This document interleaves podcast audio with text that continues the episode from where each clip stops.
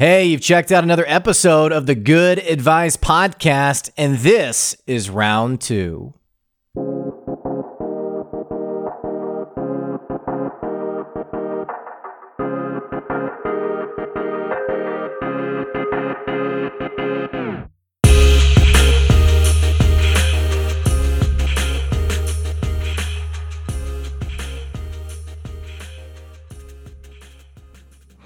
Welcome back to another episode of the Good Advice Podcast. And this is round two. It's when we sit down with not just some of my favorite guests, but your favorite guests who come back to the show to give us an update on all the amazing things that they're doing. We're going to get some new insights today and learn more about how you can grow your business.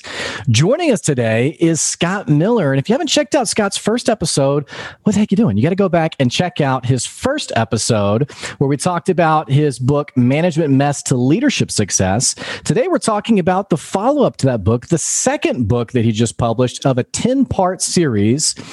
It's called Manage, uh, excuse me, Marketing Mess to Brand Success 30 Challenges to Transform Your Organization's Brand and Your Own.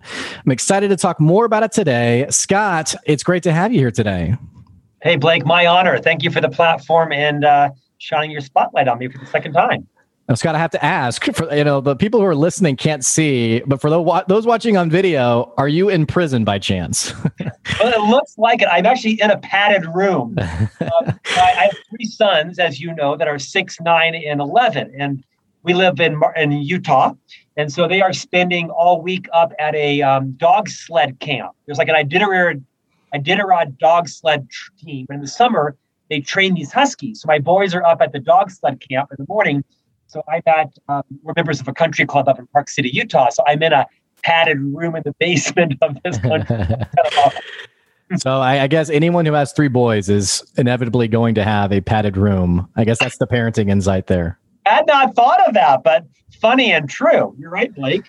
I have my daughter is just over a year. I don't know if, if you have any like advice on discipline or she's she's moved from the cute phase to like I handed her some food and she said she she doesn't know like anything more than like three words, but one of them's no, and she said no and just threw the food onto the floor, and I was like, okay. Uh, advice is not to take parenting advice from me because I actually do not enjoy being a parent. I'm one of those few parents that just straight up tells you, I don't enjoy parenthood. And some days I'm good, some days I'm horrible. Everybody says, you know, it gets better. Well, it hasn't gotten any better for me. so I think you should have asked someone else those questions. I got expertise, but it ain't in parenting. yeah, yeah. This padded room might be for you some days, I guess, for the really hard days. Like literally is padded. These walls are padded. well, Scott, like I said, um, man, it was so it was so fun having you on the show the first time around, and I did mention to the audience they need to go back and listen to it. Um, you had some really incredible insights from that first episode. Um, funny enough, randomly, I was thinking about that episode recently because you had this sound bite and we'll just give the audience a little bit of a spotlight on that first episode.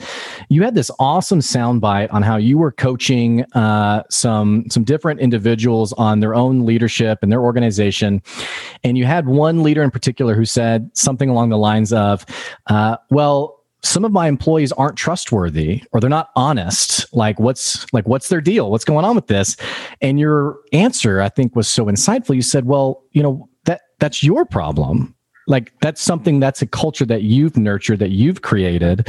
And uh, i can see on your face you're like oh wow i said that. Okay nice. No. but but yeah it was it was just a great episode. Well i bet it was in the context i don't remember exactly blake but i have often said if your people are lying to you it's because you've not created an environment where it's safe to tell you the truth. Mm-hmm. because people lie when they're fearful. Mm-hmm. they lie when they're embarrassed. They lie when they are concerned about the consequences but if you create a culture where it is safe for people to share with you bad news, mm-hmm. they can share their fears, their anxieties, their jealousies. Now, if someone is a pathological liar, it isn't your fault. right. But right. I think nine times out of 10 yeah. or more, as a leader, it's your job to create an environment where it is safe and encouraged to tell the truth for for back any for, for making sure that that lacks a backlash, right? That mm-hmm. your your mm-hmm. temper, your response, is such that you really appreciate them telling you the truth, no matter how horrifying or concerning or frustrating it might be. I think it's important there's some corollaries to parenthood there, aren't there? well, Scott, just for the listeners who um, are freshening up on your bio, I'll remind our listeners that uh, you know you've had this 30 year career with Franklin Covey, uh, chief marketing officer. I'm sure some of those on the job insights are par- partly what has informed your book, uh, Marketing Mess um, and uh, excuse me, marketing mess to brand success. And uh, currently, senior advisor on thought leadership. Um, you lead a lot of the conversation on leadership and strategy. You also have your own podcast, which I love fellow podcasters, your own podcast uh, called On Leadership with Scott Miller, uh, one of the world's largest and fastest growing leadership podcasts. And uh, yeah, I mean, I'm, I'm just excited to to pick your brain today and get back into the conversation on really a lot of these questions that our listeners are thinking about, they're wondering about. So it's great to have you back today. Let's go. Great. Thank you, Blake. Thank you. Well, let's talk about the book. Let's talk about the book, uh, "Marketing Mess to Brand Success." What you know, you mentioned you're having this ten part series. Why did this need to yeah. be the next book in the series? Well, so the first book, as your readers and, and or rather listeners and viewers know, was "Management Mess to Leadership Success: 30 Challenges to Become the Leader You Can Follow." And after 30 years in a leadership development firm, Franklin Covey you know, I had a few messes myself as a, a leader and as a teacher of leaders. So that book did well enough that the publisher did re- extremely well, um, candidly. And so the book, the publisher came to me and said, you know what, we think there is some great insight in your message. My message is, you know, just own your mess. Everyone's got a mess going on. And as a leader, when you make it safe, when you own your mess, you make it safe for others to own theirs. So I sure. thought, you know what, there's a whole series. So I, I developed bunch of topics marketing mess, sales mess, relationship mess, parenting mess, communication mess. There's a whole series of them. And the reason that marketing mess was number 10, sorry, number two, sorry, next, which is just released, is because I was the CMO, as you said, of a public global brand. And there were a lot of successes and messes that were sort of top of mind for me, whether it be, you know, websites or databases or uh, marketing or personas or customer journeys, you name it, right? Whatever it was. So they were top of mind, having just come off a nearly eight year career as a CMO, which is almost three times the national average of a CMO. It's about, you know, two, two, two years, sometimes two and a half years. So that's why marketing was next. Job mess to career success comes out in January of 2022, and then communication mess. So I'm kind of what's fresh on my mind sure. is what I'm writing about uh, job mess is finished, communication mess is almost done, mm-hmm. and then following that will be sales mess to client success. Kind of, they're kind of they come to me usually as I just sort of end a phase of my life or career. Sure. I can't write parenting mess to launch success, yes, because although the parenting is a mess, the launch hasn't happened yet. So yeah, stay yeah, tuned. Yeah, sure.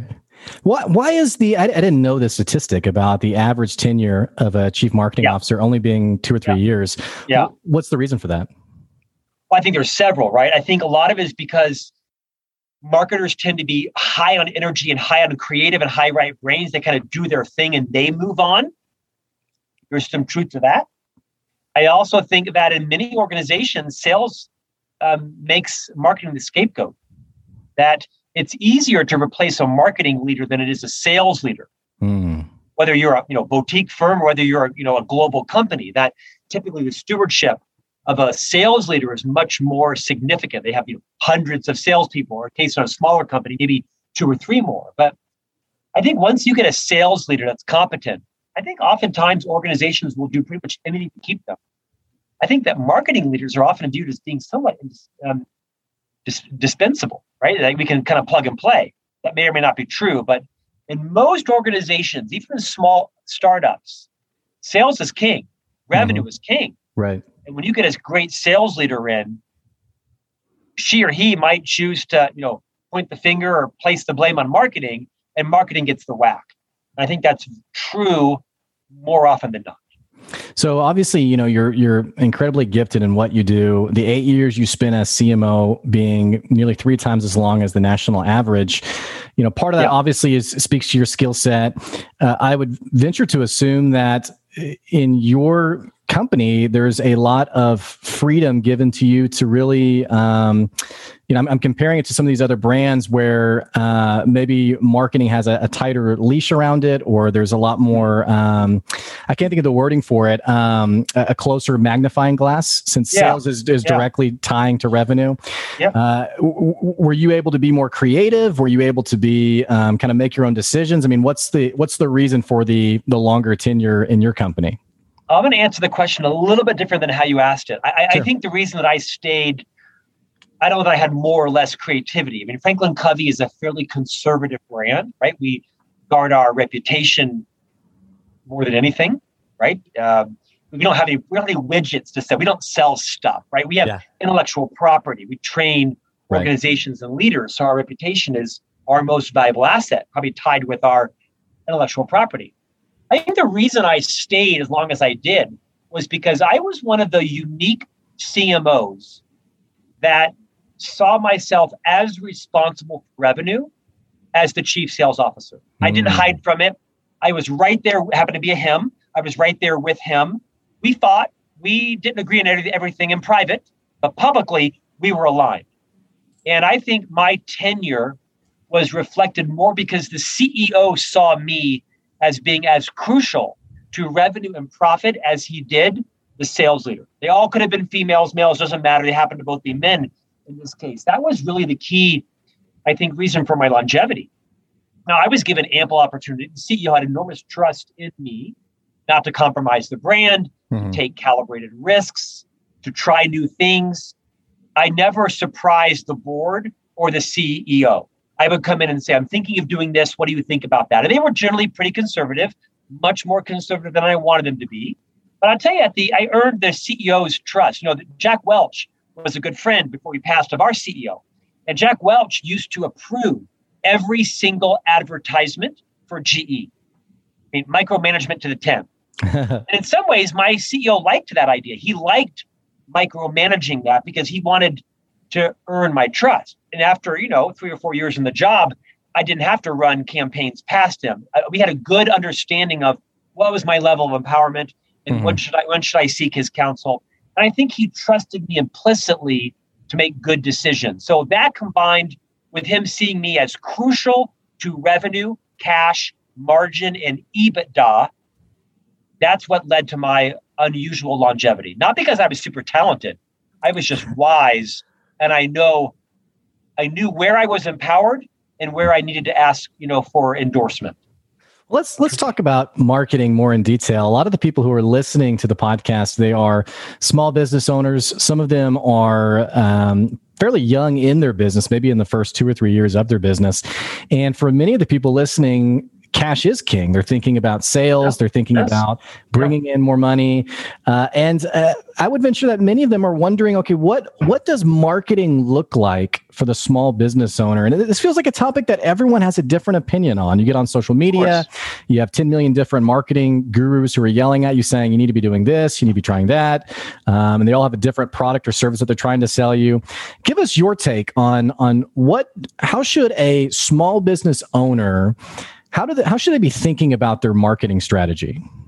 Obviously, different per industry and size of business totally. and, and life, totally. lifespan of business. But here's some fundamentals. One is, um, I think you should not leave it up to chance. I think you should be very clear, talk very straight, right? We need a five times return on every marketing investment within, you know, 90 days or 180 days. Or I know we can't measure everything, but what we can measure, we should be very disciplined about that. So don't tell me we can't measure anything.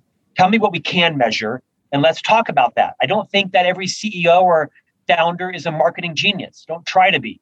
But you should be a communication genius, hmm. meaning you should be uber clear on what are your expectations.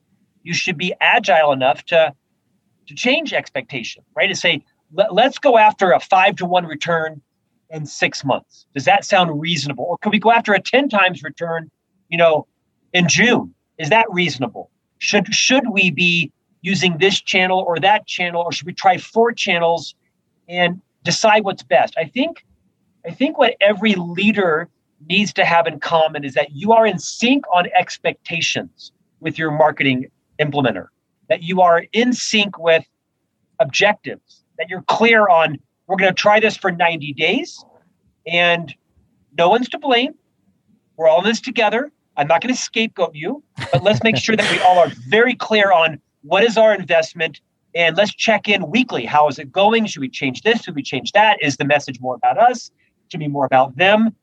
Um, I think just setting clear expectations and having a high courage relationship with your marketer and be willing to turn on a dime when necessary. I think most CEOs, most founders probably think they know more about marketing than they do. Mm. You've got to provide some latitude to your marketing team, whether it be team of one or team of five. The key is just open, transparent communication, clear expectations, and ability to turn on a dime when it's like, not working. I like your appreciation for data. It's very methodical and it's very strategic. And as you've probably seen yourself, many small business owners, uh, especially the ones that are particularly small, maybe only one or two employees, or maybe maybe their team are it's comprised of 1099s. Uh, it can be a bit of a rarity for business owners to have that methodical, strategic approach to business. Um, I, I, like telling the story of one guy who was a print shop owner doing a million dollars in sales and had no idea how much he was selling, didn't know really anything about um, what was coming in and out of his business other than just the bottom line revenue. Is this something that people can learn in terms of being more methodical and strategic? Or is this something that when you look at successful businesses, some people just have it and they go on to be bigger and better, and some people don't? Yes, and yes. That, that, that's not meant to be funny. Is there's no question you can learn to be more disciplined in your thought, more disciplined in your action. If it's not working for you, then you need to change. Mm. I think that some things can be measured, some things cannot. Right? Some things are about building a brand.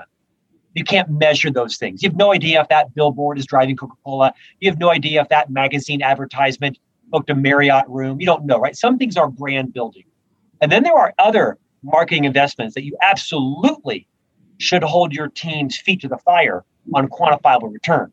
It might be direct mail, it might be um, a social post, it might be a email campaign, it, it might be some kind of you know promotion that's time dated. So you have to try a lot of things. Let me I tell you, I think one of the smartest things I've learned is from Karen Dillon. She's the former editor of the Harvard Business Review. And she wrote a book with Clayton Christensen called How Will You Measure Your Life? It's a phenomenal book. I highly recommend it called How Will You Measure Your Life? Clayton Christensen, of course, you know, the genius innovations author and professor at the Harvard Business School. And in their book, they wrote that uh, 93% of organizations, empirically, quantifiably, that achieve success financially do so with an emergent strategy, not the deliberate strategy they set out with. And think about that. Only 7% of the time do organizations achieve financial success with the original idea of the owner or founder. That 93% of the time, they had to pivot. They had to be open to influence. They had to change their mind. They had to change the data. They had to change the way they were looking at things. They had to decide when am I justifying my boondoggle campaign with data that, quite frankly, if you look at it a different way, would deny you know, the way that I'm looking at it. I think it just comes to being open to being influenced and being willing to change your mind. But also, to your point, what can we measure? If we can, it should be done. How should we interpret the data? There's things we can't measure. Let's not cook up data to measure things because I'm a data wonk. It's just you have to know, you know, kind of know what you're looking for, know, and be humble enough to admit when you're trying to validate your own idea, right? Because anybody can make data work for you if you try. Mm-hmm. Just, you know, I think one of the best things that leaders can do is to be vulnerable. Hmm. If your genius idea isn't working, call everybody around and say, whose idea was this? And then raise your hand and say, well, that was stupid. Let's talk about what we should be doing. Sure. Those are the kind of leaders that marketers want to work for. Hmm. I also think, round out this topic, too many times marketers and business owners and leaders get passionate about certain marketing campaigns because it excites them, right? Let's create a viral video. Let's create a bumper sticker. Let's create a, you know, a social media campaign. Let's do direct mail. You should be doing, implementing what your market responds to. You may hate it. It may not be your preferred venue or preferred marketing channel. Don't let your own proclivities and your own need to be validated, your own creative energies cloud what you should be doing. Think about it more strategically through your client's lens versus your own. It reminds me of one business owner who was losing customers in droves. And in complaining about it, he said, Well, if they don't like what I'm selling, they can go somewhere else. And I remember thinking they they are going. That's, that's, the whole point. I love this segue. And actually, I was looking at the um, thirty ch- the thirty challenges of your book, Marketing Mess to Brand Success. And the first chapter is it's the customer stupid. Yeah. And I, I want to talk more about this because it feels like we're segueing into this. Tell me more about this first chapter of your book. Yeah. So this was, if you buy the book, you can read the story.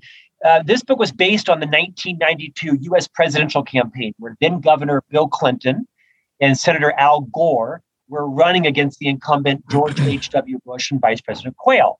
And President Bush had just come off, I think, a 93% approval rating for the first Gulf War. He was kind of considered to be unbeatable, but the economy was going in the in, in the tank. And so it was James Carville and Paul Begala, the two now very famous Democratic political operatives that sat in their Little Rock office and they had a sign that basically said it's the economy stupid. I think it was slightly different than that, but colloquially it became known as it's the economy stupid. And they ran against an incumbent president. They beat him from two kind of no name, unknown governors and senators. No offense to Arkansas, but not exactly a launching pad, you know, for the presidency. As an Arkansan, I take nothing personal. So. Thank you. Um, but a four-term governor, right? If I'm not mistaken, in Arkansas. So anyway, I co-opted that idea of it's the economy stupid and wrote it as it's the customer stupid because I do think it's so common for all of us, whether you're the CMO of a large company or the entrepreneur of a you know a million dollar business, you're just starting out with five employees, to be fiercely focused on the client because the gravitational pull, Blake, is for owners. I'm an entrepreneur. I have a full-time employee. I have five contractors. I'm right there in that, you know, sort of seven-figure number.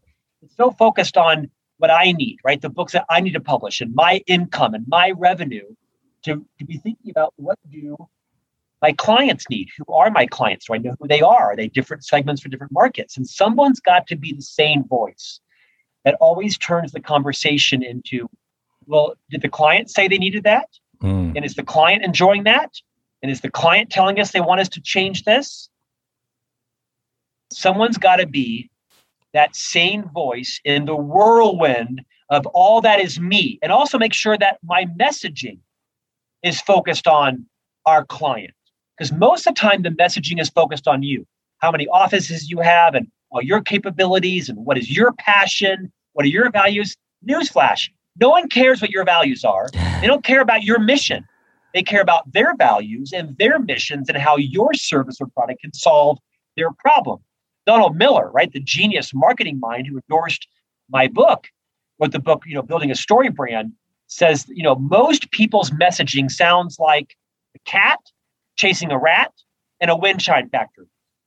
And that your messaging needs to be insanely clear and focus solely on the client. Can they find themselves in your messaging? So the first chapter is all about staying focused on the client. It's natural to be focused on your business.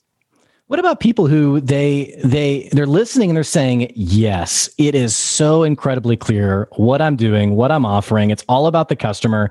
Great. And and yet their customers are thinking, uh, "What do you do? What is this? What are you selling me? Like, what's yeah. what's up with that disconnect?" Because it feels like this happens. I feel like I've been through this with my own business, where you know, in your own mind, it's like, "Oh my gosh, this is amazing! It keeps me up at night because I'm so excited about it." And then your customers look at it and they go, eh. You know, like they just, they're just, they either doesn't click with them, it doesn't ping with them, it doesn't register. Talk to me a little more about that disconnect that happens sometimes. Well, this is natural. This isn't, this doesn't mean you're not competent or that you're an outlier if your messaging is working for you, then why would you listen to this podcast? Right? You're fine. I, I, think it's again back to some humility. You know, I think uh, Stephen Covey that said humble leaders are more concerned with what is right than being right. It's a question I ask myself when I enter most conversations with my wife, with a client, with a funder, with my banker. Right? I want to, I want to, I do, I want to be right, but if I want to be effective, I want to care yeah. about what is right versus being right. Uh, I'll bet the vast majority of your time, your messaging is more about you. It's more mm. about the words that you use. It's more about the, the story that you want to share. Donald Miller's work is profound. Everyone here should pick up a copy of Building a Story Brand. It's an extraordinary book around understanding the easy temptation to have your messaging be in your language and not your client's language. I'll bet if your if your listeners and viewers go out and ask your clients, so we call this this, what do you call it? Mm-hmm. They'll call it something different because every organization has their own language. I call it engagement, they call it culture. I call it leadership, they call it productivity. Mm. I call it, you know, it's solving inventory turns. They think, well, no, that's actually really solving margin, right? Just mm-hmm. make sure that you're you're writing and speaking in the terms that your clients are using, which leads me to a different chapter, and that is I forgot what number it is, but it's um, your smallest viable market. Seth Godin is a good friend of mine, one of the marketing geniuses in the world, and in his book, Blake, he writes this concept. But he has a book called This Is Marketing. It's a phenomenal marketing book, much better than mine. He talks about how most people are taught in business school to, you know, look at your TAM, right? Your total addressable market.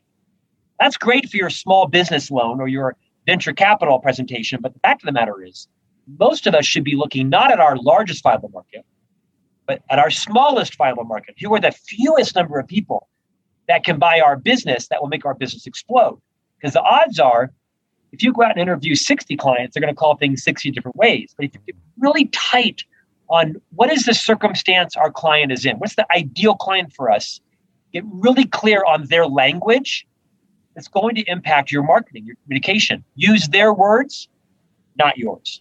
I love this insight. And it leads me to wonder about, and I'm sure you have a great insight here on really developing thick skin as a business owner. Because uh, undoubtedly, as you're reaching out to customers, as you're talking to customers, uh, I have found that not every customer is fully, I guess, polite about what they think about your products. Uh, in fact, many people are very open and honest about not just your product, but their experience in using it or, or their experience with your service. And I've seen even business owners who will avoid talking to those kinds of customers because wow that feedback really hurt my feelings. Or i had i had one customer who they had a stack of feedback forms and they had divided it out into a smaller stack. And i said well what's what is that smaller stack?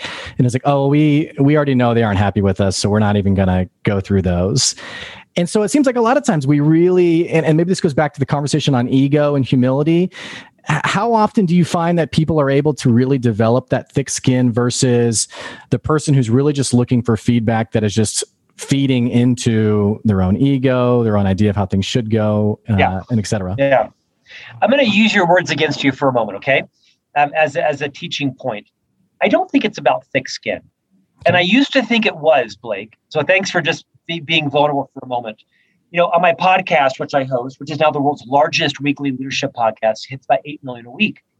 And uh, I was inter- ready to interview Viola Davis once, the famous actor producer, right? Yeah. And she wrote a passage in Brene Brown's book, Dare to Lead, around how, you know, it's not right to have thick skin. What you want is sort of transparent, translucent skin. Because with thick skin, nothing gets in, but nothing gets out. What you want is translucent skin. Stuff comes in, stuff comes out. So I'm going to use your example as a teaching moment. I used to think it was thick skin also. Like thick skin was important. Mm-hmm. the problem is not nothing gets in, but also nothing gets out as well. So I think the goal is to have translucent, transparent skin. Is to create a self-awareness where you can kind of get to the root cause of why is this client saying this? What was their experience? I read a whole chapter about bruise hard, heal fast. Bruise hard and heal fast, right? It's your ego's attached to it.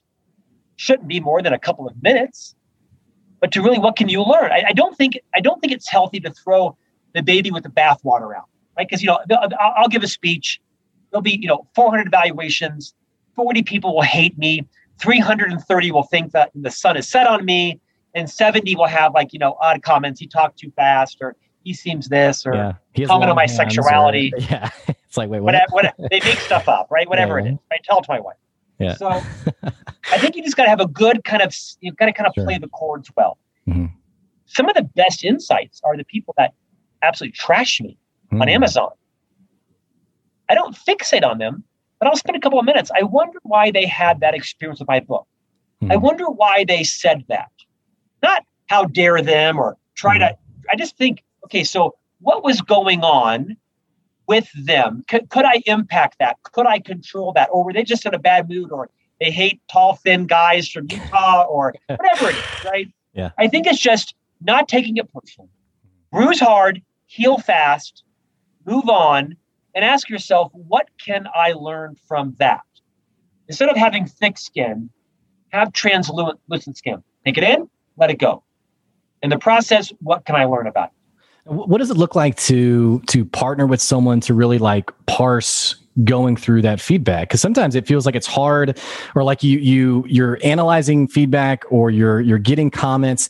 And in your mind it's leading you from okay I took this point of feedback and here's the conclusion I got from this. And you sort of in some cases we the conclusion we get from it isn't actually what the the the customer was actually trying to communicate. So like what's what's the merit with um, you know partnering with people in your circle who you can share feedback with uh, for people who have larger teams who can actually have those open and honest conversations. Um, and maybe this is a bit of a throwback to management mess to leadership success where sometimes employees will be really guarded in showing that feedback because they're worried of how it might reflect on them as an employee. This is a multi-part question, but I think it's a a profound competency that leaders must develop, which is creating a culture of feedback. Not just where you provide it to others, which, by the way, is incumbent upon you as a leader, is to have high courage conversations and move outside your comfort zone to give people feedback on their blind spots. And this is something you have to do. And you do it in a way where you balance courage with diplomacy. But that's only one half of creating a culture of feedback is providing it to others. You have to make it safe for others to tell you their truth about you. And there, but the key in that is making it safe, right? Is surrounding yourself with people who are both champions and challengers. Hmm. Some of your most valuable feedback can come from people that don't like you. and then you have to build the art and the discipline to know, okay, so is that feedback more about them? Is that their envy and jealousy, or is that something I really should take into consideration? That, that, that comes with time, right? After you've built that discipline of kind of understanding what is their motive, what is their agenda, are they envious, are they jealous, or no, is that actually feedback that I should take? I think you also can get too much feedback. Mm. And it can be it can be drowning for you. So I think great leaders are disciplined in surrounding themselves with high trust people that are equal number champions and challenger. By the way, someone can be both your champion and your challenger if their intent is right. Hmm. And, you know, I, I mean, with the world's largest leadership podcast, I get no shortage of feedback on my interview skills, on the glasses that I wore that day, on whether or not my hair was positioned like they wanted, or I asked too many questions, or I told too many. I mean, it's like nonstop. And most of it goes through people on the production team and they surface it to me. They say, Scott, we think you should read this. I read it. I do my best not to have a visceral reaction. I say, So what do you think? What, what, do you think? You showed this to me for a reason. Is this a blind spot of mine? Is this something that you've been telling me about that I haven't been listening to? Is this something you think I should address? I try to do it calm. They know that my initial reaction might be like, you know, a little bit flared up. They also know within about 30 seconds I'll I'll calm down. Not 30 minutes, 30 seconds. I'll calm down and say, Well, you've taken the courage to show this to me. You have my best interest in mind. I know that because I trust you. What is it I need to learn? Every leader, every leader should surround themselves with people who have your best interest in mind, that you trust that their intent is to grow the business, is to serve the clients, is to build a reputation, is to maybe sometimes protect you from yourself. That may be your spouse, it may be your uncle. It may be the most junior person in the company. And for whatever reason, she has your trust and she can take you on a walk with a Starbucks coffee and say, Hey, can I give you feedback on last week's staff meeting? Yeah, you were a jackass. You called Tina out and you hurt her feelings. Yeah. And I, I think I know why you did it, but you owe her an apology. Oh my gosh, that is like the biggest gift ever. Hmm. Just surround yourself with people that are courageous enough to save you from yourself. I don't care how smart you are, your degrees, if you're the owner, you're the co-owner, you have blind spots. And it is it is it is the difference between successful leaders and unsuccessful leaders? Have they built a culture where they have surrounded themselves with people that, that they trust to build their self awareness? Because you have blind spots just like your people have. And if you don't have trusted people in your life to tell you about them, you will continue to overplay your strengths that will become your weaknesses. Where do you find people like this? I mean, we're, we're living in a time right now where many companies are thinking about um, filling their their their um, job vacancies. There's all sorts of conversations on worker shortages, and a lot of people are thinking about what does my team look like a year from now, two years from now, even five years from now. Where do you find the people that you're talking about who can be courageous enough to give you that feedback you really need as a leader? Can I change the answer on you again? Change yep. the question. I don't think the question is where do you find them. I think the question is how do you develop them? Mm. Because anybody can be developed to give you feedback if you set the right conditions. Where you sit down and you say, "Listen, this product is not going well," or "or my speech at this conference seemed to, you know, whatever." You set the conditions where it's safe to tell you their truth. Where someone can say, well, as a matter of fact, you know, you had 70 PowerPoint slides. You needed seven. Yeah. matter of fact is, as you hid behind the podium, you should have come down into the audience. Sure. Fact is, you didn't do the prep work, right? You kind of, we, we tried to meet with you and talk to you about this segment of the audience, but you were too busy. And so you phoned it in. Mm-hmm. I think it's about developing the skill, convincing them that you really want to know the truth, sitting them down and say, Hey, Blake, hey, I really want to know the truth about how I did on your podcast. You're tempted to tell me I was great. You're tempted to want to not offend me because all of us, you know, have that gene in us. But no, I really want to know. I really want to know what I did well, what I didn't do well, because I want to be a better guest to all my future podcast hosts. So, you know what? I want you to move outside your comfort zone. If you need to write it down, write it down and hand it to me. If you need to like type it to me, whatever it is, but I'm craving just because I'm the boss, just because I am the owner or the guest does not mean that I'm right, or that I'm great. You've got to set the conditions where it's safe for people to feel comfortable giving you the feedback. And then when they do, you cannot refute it, dispute it. You can't blame it on somebody else. You can't drop the F bomb. You've got to just say, Blake, that hurt. Thank you. Thank you for like caring enough about sure. me to actually share that with that. That took a lot of guts. Sure. Why do you think I do that? Why, why do you think I say that? Any insights into that? I think it's less finding the people and it's more growing and grooming them. Mm, I love that. It's a great answer. And uh, Scott, unfortunately, I know you have a hard stop here in a few minutes. This has been an awesome conversation. I mean, I'm I'm I'm so glad you got to come back for a round two conversation uh, and and shared a lot more incredible insights. I don't know if I'm allowed to ask this as a final question or not, but do you have a favorite chapter in the book? You know, it probably is Seth Godin's chapter. I, I borrowed the concept your smallest viable market from him with permission because I think it is counterintuitive to every leader, every marketer, right? My book is for everyone. My restaurant's for everyone. Our product is for everyone. We're all boiling the ocean. Hmm. You cannot boil the ocean. Your product is not for everyone. Can I share a short story? Yeah, of course. So you've heard of the Roomba, right? The self-powered mm-hmm. vacuum cleaner. Well, it was originally named um, I Suck. I S U C K from a company called Robot. Well, they had the wisdom to rename it. But originally, when Roomba was launched, how the story goes is that after all their extensive QA testing, that uh, when they launched the Roomba, a significant number of them were coming back with um, burned out engines, and, and and the number was being returned in like this amazing number. Is that the experience of the customer wasn't matching the uh, QA testing process at all, and with further analysis, they realized that a surprising number of early Roomba purchasers were heart patients, people that had had a triple bypass surgery or had a heart transplant, and they were um, not allowed to do any strenuous exercise upon return from the hospital, right? They were not allowed to vacuum their homes. And so, for a variety of reasons, they were not allowed to leave their homes.